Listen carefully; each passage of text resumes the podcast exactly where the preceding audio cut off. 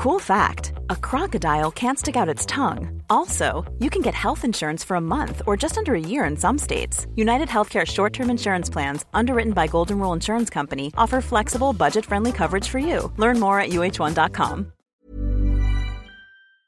In many countries, you're, still, you're seeing core inflation being very sticky, even in countries where they raised interest rates way ahead of the Fed or the ECB. So if you look at Latin America, for instance, where they raised interest rates quite considerably very early on, you still have core inflation to be high. This is the Debunking Economics Podcast with Steve Keen and Phil Dobbie. Well, if you've got a hefty mortgage, these are unhappy times. If you eat food, which I understand is still quite popular, prices are going up along with the price of, well, just about everything else. So, can we call it a crisis? It certainly feels more wide ranging than 2008 and certainly seems to be going on longer. And we don't have a clear idea of when or how it all ends. So, if it is a crisis, who do we blame? Well, last time it was easy, it was the financial sector, but can we blame it on them this time? Or are they a victim this time with the rest of us? And if so, who got us in this mess? That's this week on the Debunking Economics podcast. So we had a crisis in 2008, and we've got a crisis now, and the, the crises don't seem to be getting any smaller. At some point, we have to ask the question: How sustainable, really, is the current financial system, and how much of this crisis is really a crisis within the financial sector that everyone else ends up paying for, or is this one is is this one different? And it's that old question as well. If we keep on bailing out or making allowances for the financial sector, what's to stop them in whatever way taking risks and Yeah. doing it all again? Because of course we have bailed out the financial sector this time around. Maybe not to the same extent as last time, but certainly uh, the, the the Bank of England, for example, stepped in to protect pension funds when the price of bonds fell so sharply uh, that the the the the, uh, the the collateral that was sitting in those pension funds was reduced markedly. So they are having to step in. And this is happening all the time. So you have to ask the question why do we keep on stepping in and protecting the financial sector, we, which we, we ultimately all paying to protect this big, vast network of financial institutions? Yeah, and it's far too big and far too vast, and it should be far smaller. So we've been conned into believing that a financialized economy is a healthy economy, which is, to use Michael Hudson's phrase, which is saying an economy with a parasite is better with, when, when, without, without it.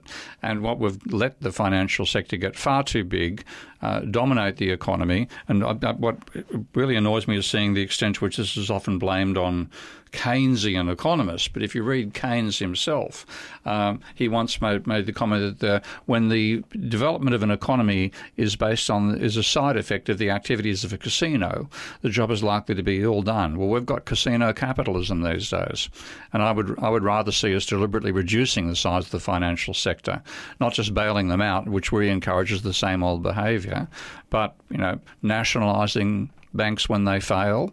Um, what's it with the, bank, the National Royal Bank of Scotland? Scotland, yeah. Okay, which should have been, you, know, you gave them a gigantic bailout and then let them run away with the money.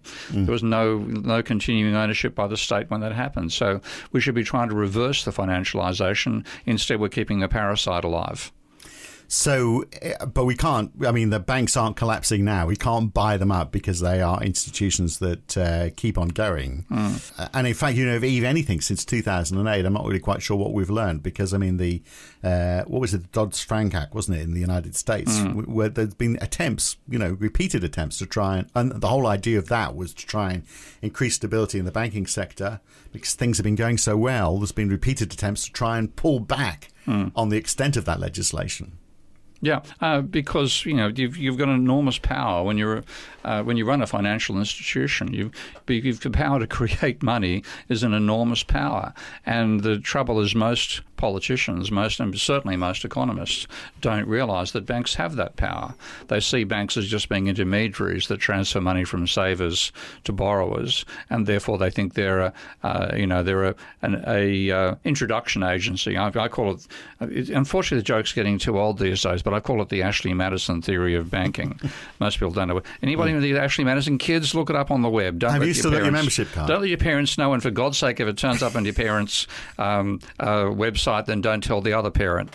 Okay, but this this is the whole vision they have of banking as being an introduction agency, uh, not an originator, and therefore they think that if we improve the flexibility of the financial system, uh, we'll make the economy work better because uh, there'll be a lower cost of introducing savers to borrowers, and you'll get more bang for your buck. The reality is the banks create money when they lend, and that is an enormous power that they use, and, and that power is why they've got the ear of the of the politicians. Right, so it's not an introduction agency. The banks are just self-satisfying themselves. Yeah, they? that's yeah. the yeah. So you don't need you don't need any agency for that.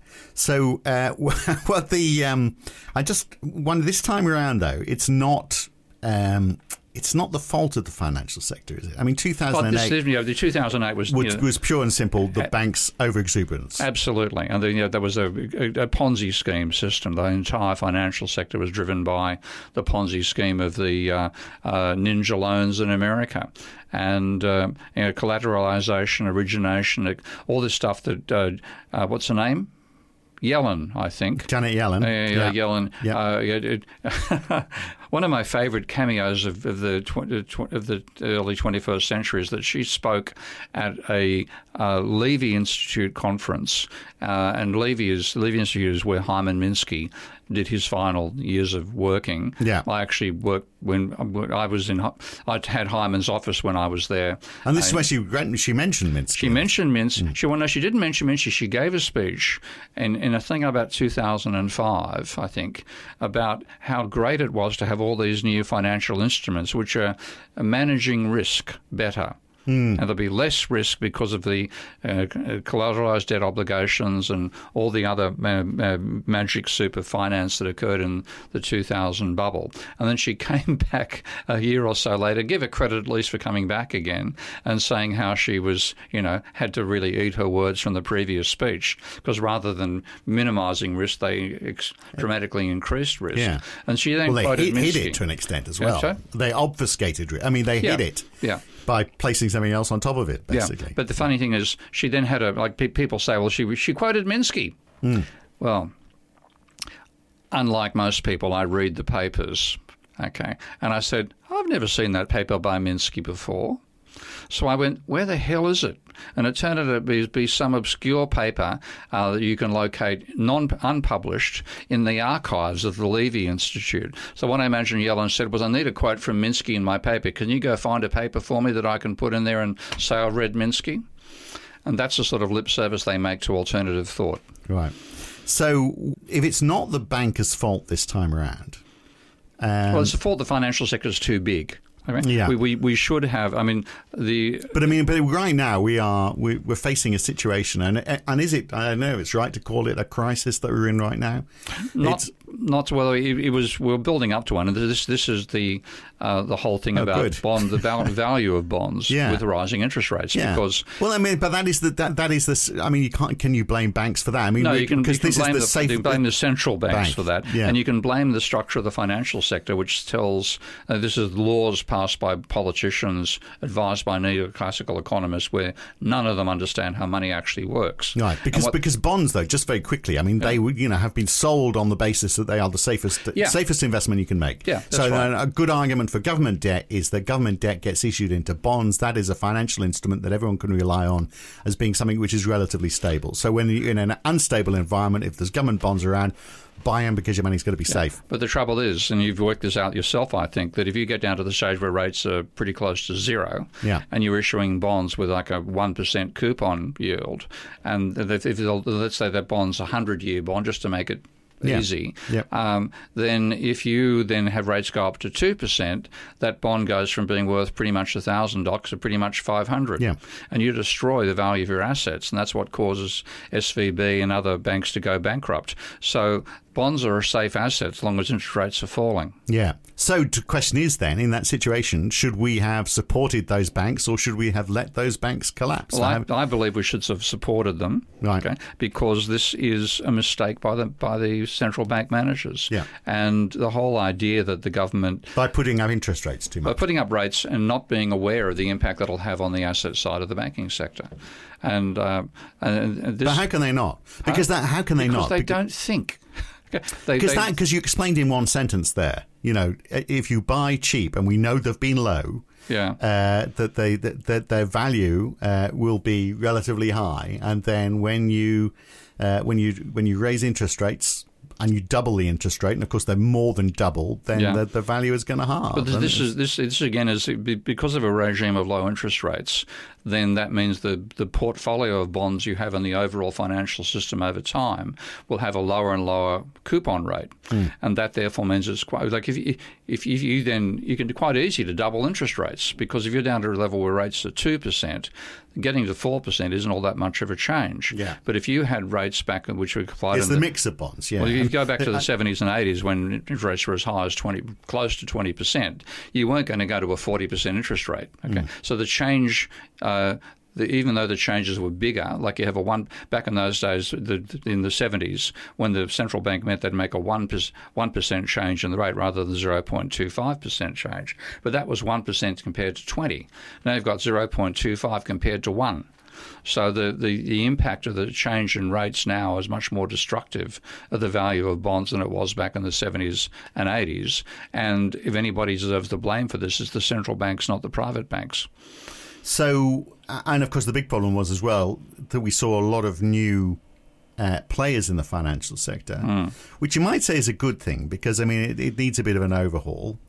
But but some of these banks are new. They were buying. They didn't have that mix of old bonds, long duration bonds, because they went around. Yeah. Well, so see, they, what- so what- they, what- so they've been buying. So they had a lot of recent bond acquisitions at the time when they were very low. Yeah. and they weren't they weren't watered down by bond holdings from ten or fifteen years ago, for example. Yeah. So that's why they were hit hard. Yeah, and uh, and also like uh, what tends to happen with ba- the, the, when the bonds are first of all when the government runs runs a fiat. I'm going to call it a fiat from now on. By the way, if that annoys people, I'm terribly sorry. Uh, when the government spends more than it takes back in taxation, it creates that amount of fiat money. Okay. Yeah. Deposits have gone up uh, by the amount of the surplus of spending over taxation. That then means that exactly the same amount of money is created in the reserve accounts of the banks. Now, uh, the, what the, the government is required to do by law, not at all required by, by practice, it's not allowed us to, it's required to maintain its balance at the central bank as, as non-negative, positive balance at the at the central bank. So it's the bonds are sold to maintain that positive balance. Now, it could equally sell those bonds directly to the central bank.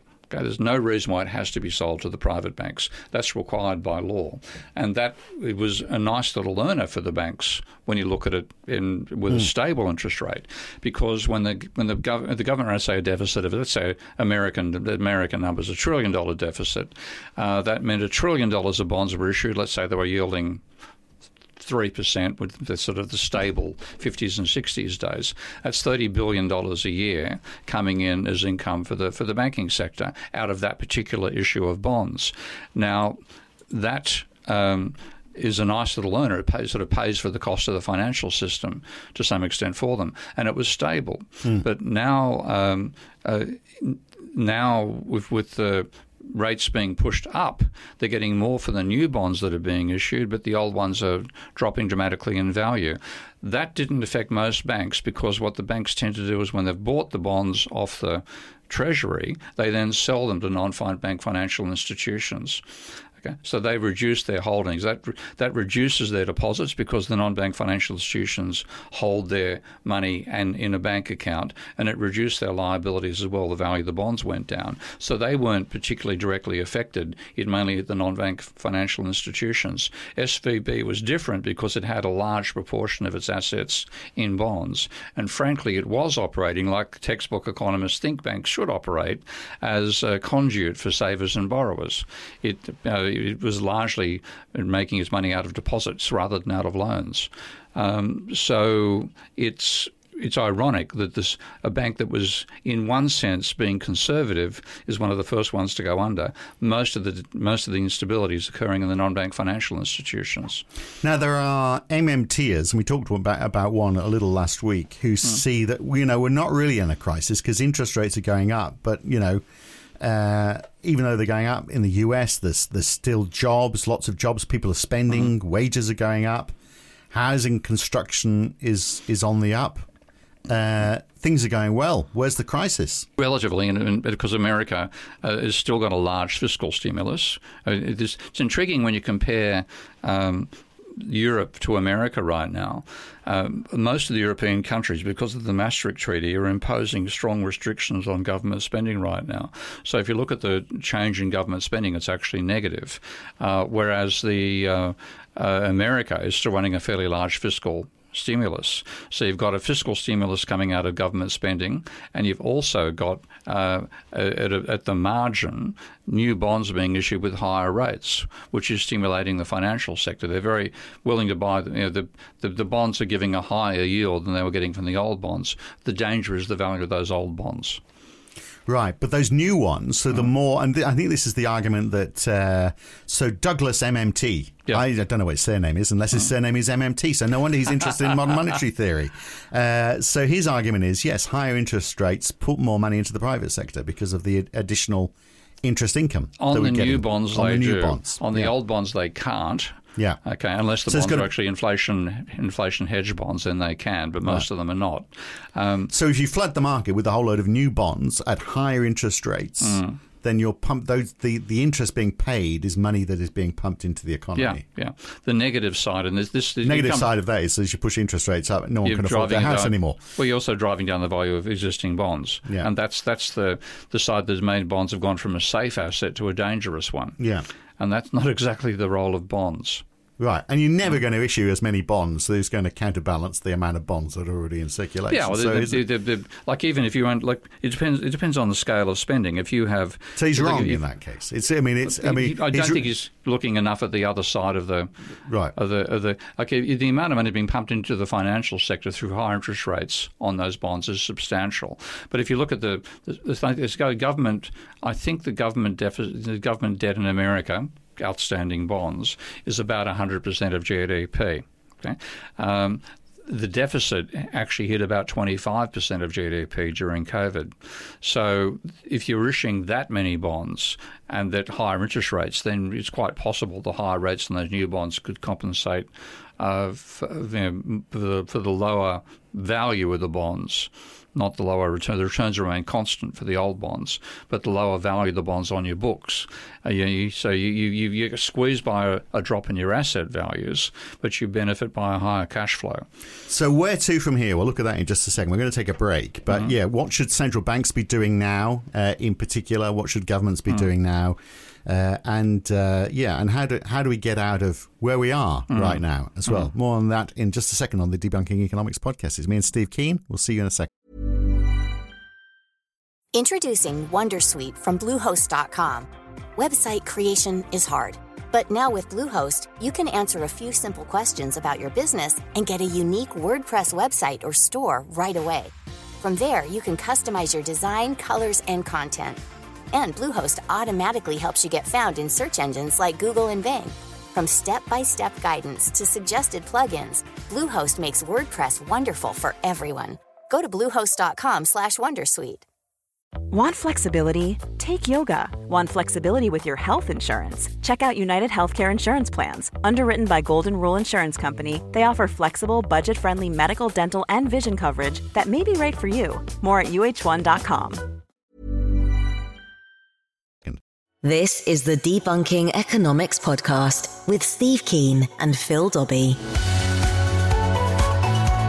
So we're looking at uh, yes another financial crisis supposedly, although obviously not as bad as the 2008 financial crisis, unless you've got a hefty mortgage, in which case it could be quite a disaster when you have to uh, go for your next uh, next fixed term mortgage. Uh, but the financial sector are they doing badly out of this? They seem to be able to weather the storm. The only issue that we've been talking about is if they've got a, a lot of bonds that have lost value. Yeah, that's, that's a dangerous rates. one for them. But I mean, the, the amount of extra borrowing that occurred from the private sector during COVID was uh, surprised me, I've got to say. Um, and what you've got is people um, with additional money coming in through the fiscal stimulus may well have decided to go and use that to buy into the property market, mm. and you get that continued bubble in property, which I'm, you know, I've despaired of ever seeing it getting driven out of the out of the economy, this bubble system we're still in. Well, it's always there. So in the United States, Yeah. where where interest rates, because they all tend to buy on thirty year fixed, Fixed mortgages. rate mortgages, yeah, thirty years, not the three and three and five. Yeah. you're doing over here. and they it just took them to go down a, a, a few points, like down to from six point three to six point one, for example, mm. for a month, and all of a sudden sales shot up mm. because people just edged in there because they thought the situation was improving. Hmm. You would have thought everyone would be going, "Oh, it's still way too high. It's thirty years." I'll leave it a couple of years. Hmm, hmm. Uh, but such is the desire to get into the property market. People obviously people felt, well, I'll get in now because when they come down, the value of the property will have increased so much. Yeah, and we're, yeah, and we've still got that same mentality of a, a that bubble fear of miss, fear of missing out. Isn't Yeah. it? So I mean, by by by saving the financial sector from itself, we've continued its Ponzi behaviour, and that's the thing I want to get away from. Uh, you know, if you look at uh, Schumpeter's justification for private banking, it was that private banking provides money to entrepreneurs. And unfortunately, provides money to Ponzi schemers, whether you know you won or not, because largely that's what the property lobby is, property sector is all about.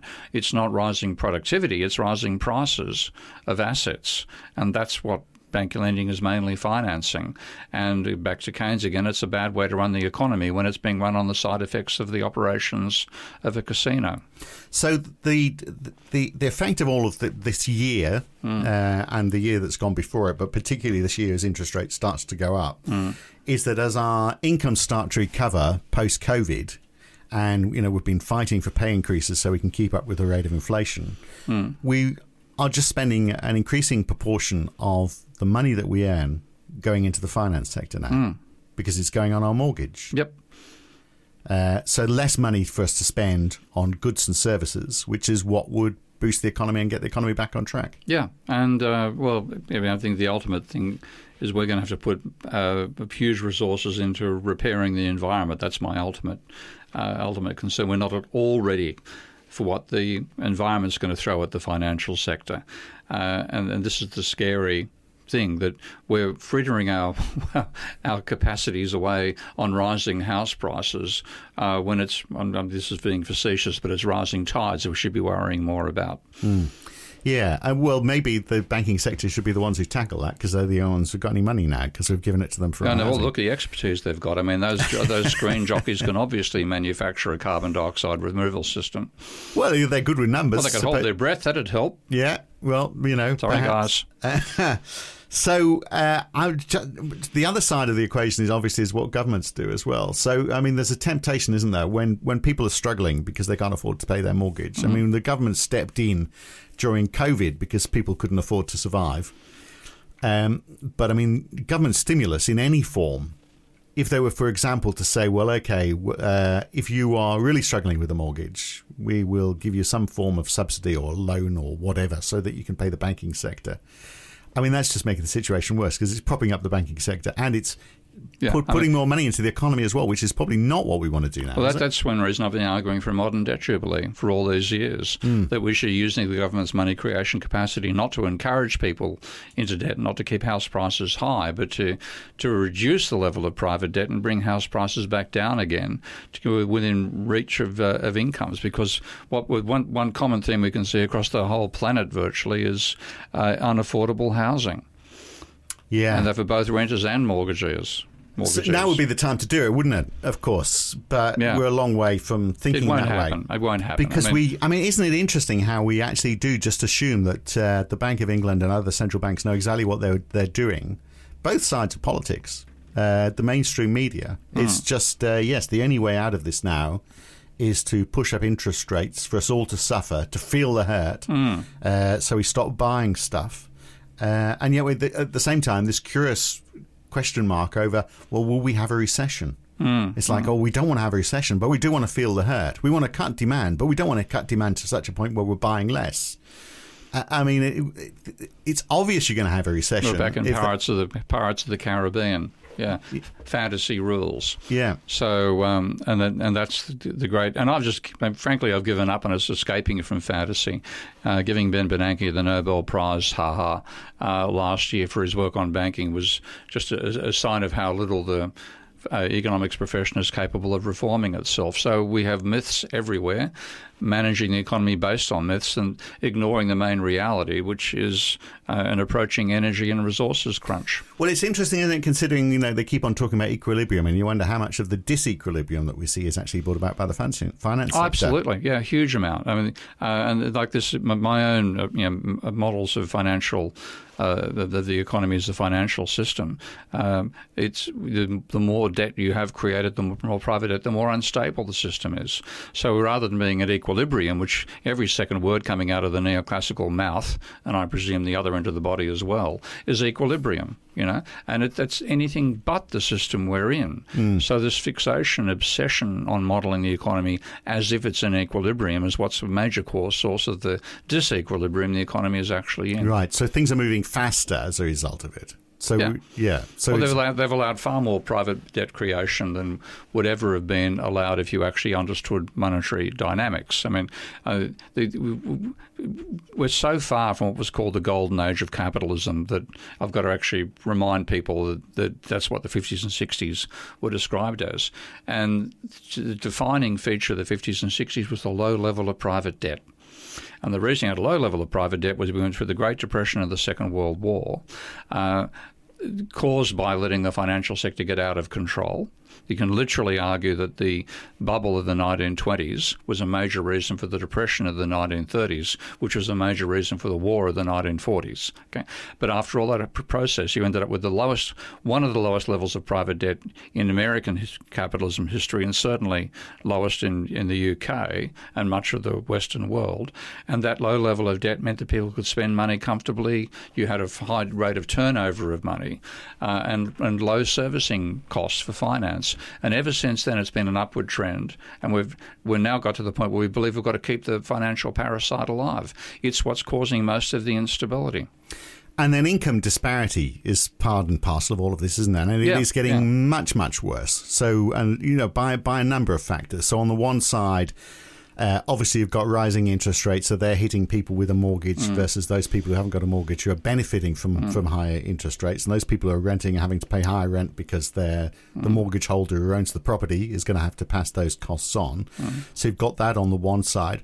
On the other side, the government is so fearful about running into further debt because it doesn't want to see its the money supply increase, if that's the reason, or just they feel like mm. they've got to balance their books. Uh, so they are uh, trying to claw back money through higher taxation, or the very least by not moving the, the, the levels at which various levels of tax kick, in, kick mm. in the, by keeping keeping the thresholds stuck where they are for years. So mm. that means that lower income earners end up paying more tax as well. Yep. So you've got this situation where uh, everyone has more outgoings in terms of uh, uh, of paying off their mortgage they're not seeing their, their their salaries increase in line with the high rate of inflation. Yeah, and they're getting taxed more. Yeah, I mean, there's three things happening there, yeah. which are substantially reducing your your spending power. Yeah, and the best way to solve it would be to reduce reduced level of private debt which you know, I've argued with a, what I call a modern debt jubilee, could be done by using a government's money creation capability to give everybody the same amount of money, you and me and Rupert Murdoch, same amount of money. And those in debt have to pay their debt down. Those that don't aren't in debt depending on whether you want to stimulate demand or not, could either have money to spend into the consumer sector or they would get bonds of equivalent value. Um, and you would then reduce the private debt burden. And that itself would do a lot to redress the income disparity as well and mean people can spend the money they have without the fear of having to hang on to it to pay their debts, which we've got no, but right we'd all now. go, if you did that right now, though, we'd all go spending crazy, and inflation really would go. And that's why you've got to have the potential for using, giving people bonds. Uh, if they if they don't have debt to pay down, they get bonds instead. So they're going to you don't have to give them the entire there are ways to manage it depending well, but on. You'd cash your bonds in huh? to buy stuff. Huh? You'd cash your bonds in though to buy stuff, wouldn't you? That's well, the... you know, you know, cashable bonds is another issue. Bond, bonds are a creature of, of the law that passes them. We have bonds which give you a fixed coupon rate. Hmm. We have bonds which have got uh, inflation adjusted coupon rate. We have bonds which is six months. We have bonds which are 30 years. Okay, you can design bonds for a particular purpose. You could have bonds that are sold directly to the central bank. Okay, so the it, it is a choice of it's it's a flexible instrument uh, which can be used for far more purposes than currently being done by the current banking system. But what would that do to the money supply? That would substantially increase the money supply, wouldn't it? Well, Yes. Okay. Uh, but what? If you the large part of it, we're paying down private debt. Okay. So the uh, the predominant target of a modern debt jubilee would be reduced level of private debt. So you're reducing the debt. You're also reducing the liabilities at the same time. So um, it's not a huge. So, the, but when yeah. for that element of debt, that's cancelling each other out. Then isn't that? not yeah. well, you, money because you're you, cancelling. You would have the... an injection which ends up in your reserves because you used to pay down your private debt. Right. Okay. So that would be an asset swap. It would not for the banking sector. It wouldn't be. So that wouldn't increase the money supply. No, because, you, because you, yeah, the extra money going to the to the private sector on condition that they pay their debt down right. means that the uh, the rather than that boosting the money supply, it reduces it, just, it makes an asset swap on the banking sector side from bonds to reserves, so from, the, from loans to reserves. So the yeah okay, so the money so the money supply increase comes from those people who didn't have debt. Yeah, yeah. You're giving and the then in that case you could require them to have uh, have bonds which could be long, you know, long lasting, no, you know, non saleable bonds or uh, bonds which can be swapped but can't be sold, etc., etc. There there are ways to set this up uh, if we actually had the power to implement the policy, it wouldn't have to be causing a massive unexpected increase in the money supply. Right, but our, but the wealth effect out of all of this, we'd all feel that much better off, wouldn't we? That we would, in, if you did it right now, we would increase our spending. Potentially. I mean, when I model it, I do get a boost in spending. But I also, you know, when I do a, Minsky model of a, a, modern debt jubilee, what I get is a dramatic increase in government debt at the same time as dramatic fall in private debt, and then an increased rate of turnover of money, largely because more money is turning up in the hands of the working class than in the hands of the rich, and the whole dynamic. So you hmm. get an increase in the spending rate, not by any change in behaviour, but by change in the, the distribution of money. Right. So that income disparity issue but starts then, to move away. But then the debt level falls, both private and public, because you have more economic activity. Now, again, we're stuck with we're living in a world where you don't want more economic activity in terms of climate change. But you know, what what the fact we're having so many crises at once, I can again blame on the economics profession. Yeah, but I mean, we. But how do we get around that? Because if we do do that, I mean, you, you the, the ultimate effect is yes, an, an increase in activity. Mm, well, we I don't mean, want an increase in activity. We've well, not we, got. We, we, we don't. We we don't. We, we, actually want people to consume less. So we, well, we, we, can consume less. The we poor want, we can't consume less. Yeah, that's okay? right. I was going to say we, it, it comes down to income distribution. Yeah, yeah, exactly. So I mean, this is one of the little weird things in my Minsky model as well. When I first modelled Minsky's financial instability hypothesis, I expected that a higher rate level of debt would mean a lower level of profit. Yeah. Okay. And what in fact in terms of a higher level of debt meant a lower level of wages. That was that was a quite remarkable outcome of this, the mathematical model, and it's empirically turned up as well. High levels of private debt end up being a lower share going to workers lower share of income. So if you reduce the level of debt, you're going to increase the income share going to workers and reduce the amount going to capitalists and, and property owners. I still wonder whether you can just fix this with tax, uh, with a more effective tax. So if you were there saying, well, okay, we, we need to tax the rich more, and okay, there's always work. I'll, I'll go to the Caribbean and track them down first of all. Yeah, well, okay. well, okay. And then t- depending on how much you pay me and how much they well, decide if they've got, if they've back. got if they've got a nice house in Hampshire, let's start by taxing that. Well, I that's mean, one of the reasons people give for land tax. Uh, yeah, yeah. the thing is, because I it's there. Have you, you can seen, see it. Have you seen you just the get, advertisements? You just get Google out and tax according to have Google you Maps. Seen, have you seen uh, Dubai's advertisements for move to Dubai and avoid tax? No. Okay. Like the, the extent to which the rich can avoid income tax is just ridiculous. So my whole, I, I'm afraid I'm quite a skeptic about the capacity to use the tax system to target wealth distribution. Um, well, maybe America's got the right idea. I mean, I, I, I, am appalled by it because my wife's an American citizen, and uh, mm. even though she's never lived there since she was a kid, mm. uh, and she has to fill in tax returns, even though she doesn't earn any money in America, you know, mm. goes goes there on work trips occasionally. Uh, but America is one of those few countries in the world where they'll tax your income irrespective of where you live. Uh, that's their way around it you know, maybe every country should do the same. You know, if you're a citizen of this country, you are going to have to pay tax. And you wonder why people turn into libertarians. I can see their point actually. Oh God, that's the thing. I mean, income. This, this, and this is a point. Like we, we've got we get so used to current institutions that we think they've always existed. Mm. Income tax, I think, only started coming in in the aftermath of the First World War. Mm. Okay, uh, because before then, governments were of the order of five percent, no more than ten percent of the economy, and they would if they their, their, revenues would come out of well, they, they can create money. That's that's I'm not going to deny that point, obviously, but their taxation revenue is mainly imposed upon imports, import duties and stuff like that. So the whole idea of governments being the scale they are now was something that came out of the Great Depression and the Second World War, and then in that situation you've got to take the money they've created out of circulation again. Doing it through income tax is possibly the worst way to do it. All right, we've moved a bit all over the place today, haven't we? I mean, I started by asking the question: Is this another crisis that uh, we all end up paying the financial sector for? Uh, and uh, it, it, does seem, doesn't it, that uh, the answer to that is probably yes, for different reasons this time around. Mm. But the winners, even though banks have had a, a hard time in, in terms of uh, you know the the fact that they've had this big devaluation in their mm. bond holdings. Mm they've been doing all right through this crisis, and we are ending up paying them more through higher interest rates. Yep. So they win again. The parasite's doing well. Mm. Thank God. Particularly if you're a parasite. Maybe you should try it. All right, that's it for this week. Catch you okay. next time. Bye. The Debunking Economics Podcast. If you've enjoyed listening to Debunking Economics, uh, even if you haven't, you might also enjoy the Why Curve. Each week, Roger Hearing and I talk to a guest about a topic that is very much in the news that week. It's lively, it's fun, it's informative. What more could you want? So search the Why Curve in your favorite podcast app or go to whycurve.com to listen.